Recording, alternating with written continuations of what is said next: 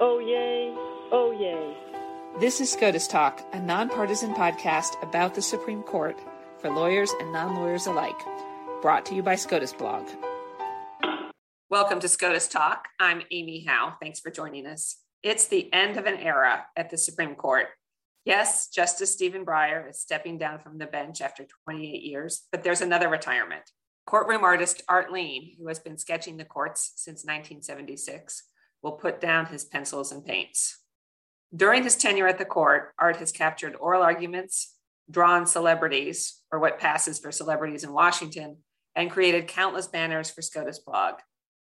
But that description doesn't fully capture what Art has done, providing a peek at an institution that even in non-COVID times operated largely outside the public view. Art Lien, thanks for joining us. Thanks for having me, Amy. Let's start at the beginning. How did you get started in art? Were you one of those kids who was always good at it from the, the get-go when the rest of us were drawing stick figures? Yeah, I was an only child, latchkey kid, you know, um, spent a lot of time drawing. Um, actually, one interesting story is my mother, single parent. Um, we moved to Switzerland, uh, to Geneva, and my mother put me in public school. I didn't know a word of French. And uh, that first year, I basically sat in the back of the classroom and, you know, would write the name of something in English, draw a picture of it, and the teacher would look at my picture and write the name in French. So it was handy that you were a good artist. So it was. I would have been completely puzzled if it were me. And it was good practice, yeah. So how did you come to courtroom sketching? Um, well, I, I ended up going to art school because I didn't know what else I was going to do, and that was something I was good at. Um, I graduated and had no idea how I was going to make a living. Um, I was painting houses and tarring roofs and, and things like that. Our governor here in Maryland was going on trial, Governor Mandel, and one of the local stations was looking for a sketch artist and had posted um, you know, something in, at the school, and I applied for it, which just meant going to the newsroom and sketching people at work, and I got the job. So when did you start covering the Supreme Court? After less than a year um, covering trials in Baltimore, I wrote letters to the three networks at the time, and C B S decided to try me out. And I, I showed up at the Supreme Court, and uh, the C B S artist at the time was Howard Brody, who's pretty famous among courtroom sketch artists. Um, Howard was a World War Two um, combat artist and also did Korea and, and many things like that. And he was, um, you know, commuting from California to cover the Supreme Court and, and the Senate, which wasn't uh, televised at the time. And so uh, I met up with Howard, and, and he kind of took me under his wing, and um, and he thought that I was good enough to replace him. So that was the start. I guess I will never complain about my commute again if he was commuting from California. So walk us through your preparation for a day at the court. Before you arrive at the court, what are you doing?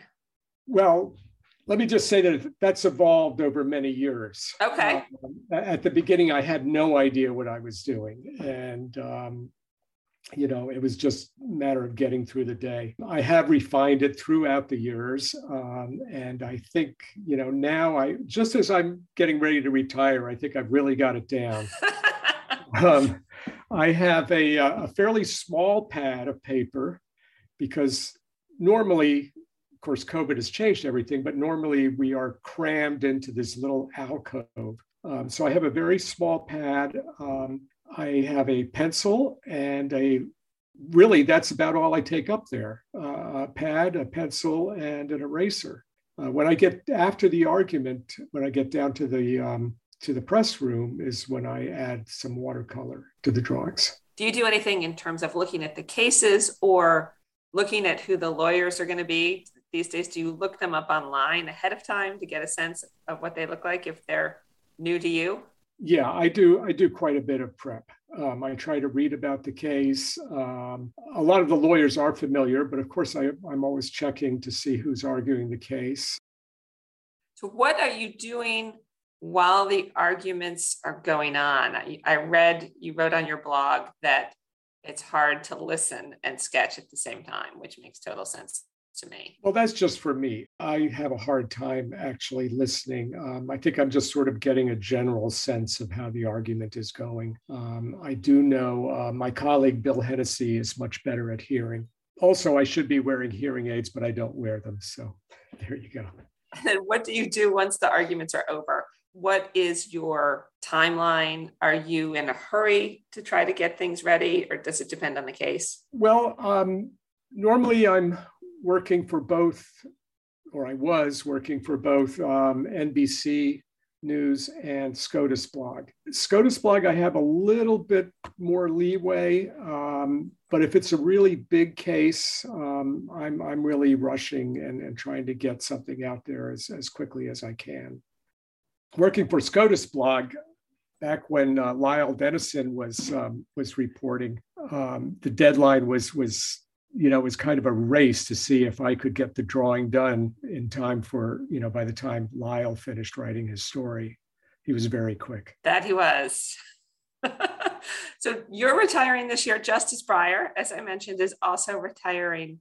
He had been a very animated presence on the bench. Did you enjoy sketching him? I love sketching Justice Breyer. I mean, he he is a treat. You know, not just the fact that he has such body language and, and he's so expressive, but um, also the fact that his questions are so long. He's got these long, drawn-out hypotheticals, and it gives us time to, to, to focus on him.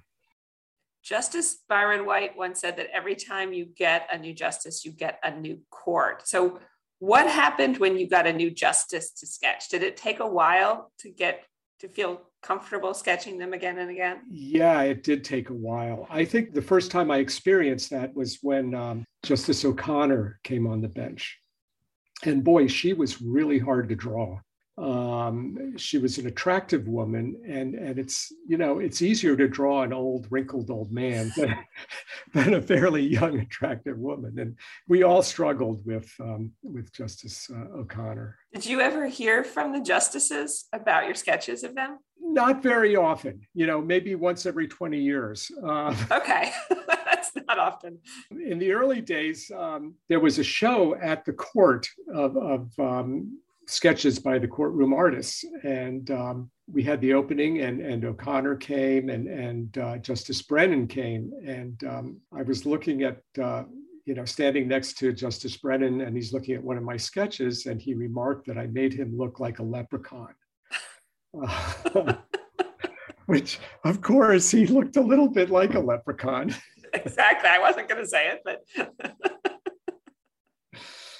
Um, but recently, um, you know, Justice Gorsuch invited me to his chambers, um, which was nice. That's the first time that's happened to me in forty-five years. Absolutely. So during the early part of the COVID pandemic, the court heard oral arguments remotely. The lawyers were arguing by phone. Nobody was in the courtroom. Talk a little bit about what you did during this time.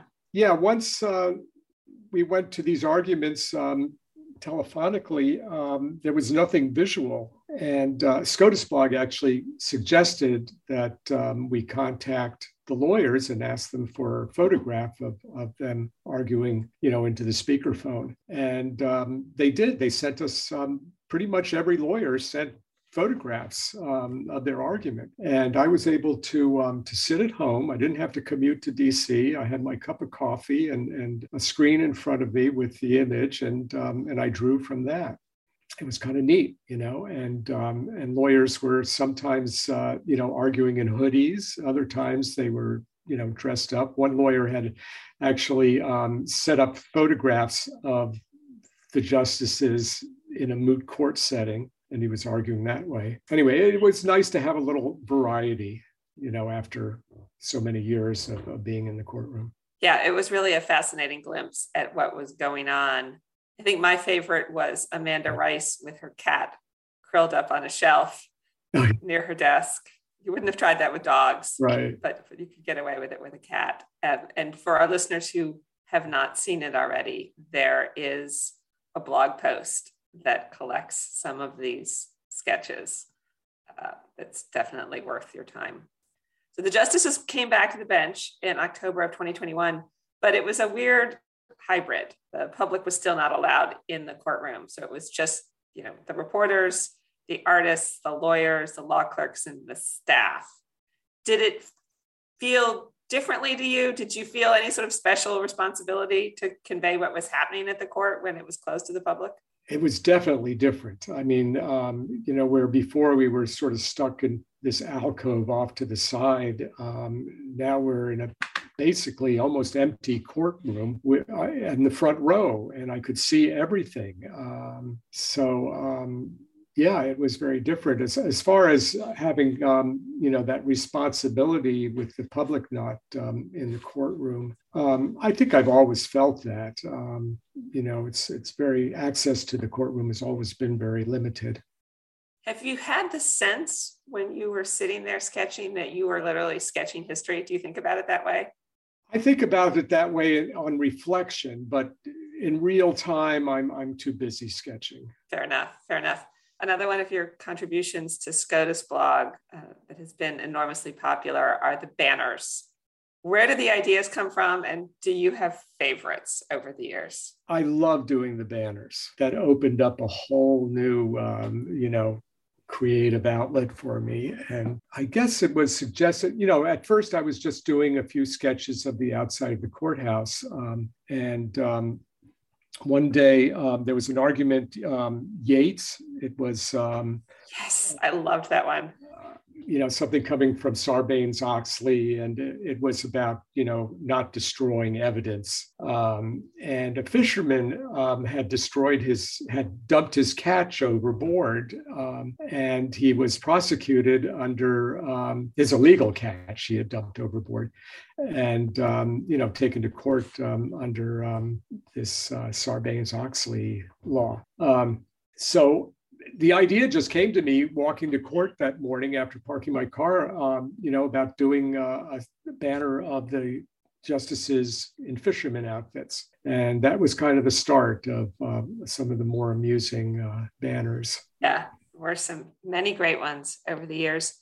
So obviously, you know, we've been talking about your work for the Supreme Court, but you've been busy outside the Supreme Court. You covered both impeachments and all kinds of trials for N B C recently. Tell us about covering the impeachment. Yeah, the, the impeachments. I, I've actually covered three impeachments. Clinton was, was the first. Um, but um, yeah, the, the impeachment trials are, are definitely something very different. And then do you have any memorable trial moments? Recently, you've covered, you know, proceedings in federal court in Washington involving Roger Stone and Steve Bannon and some of the January sixth defendants.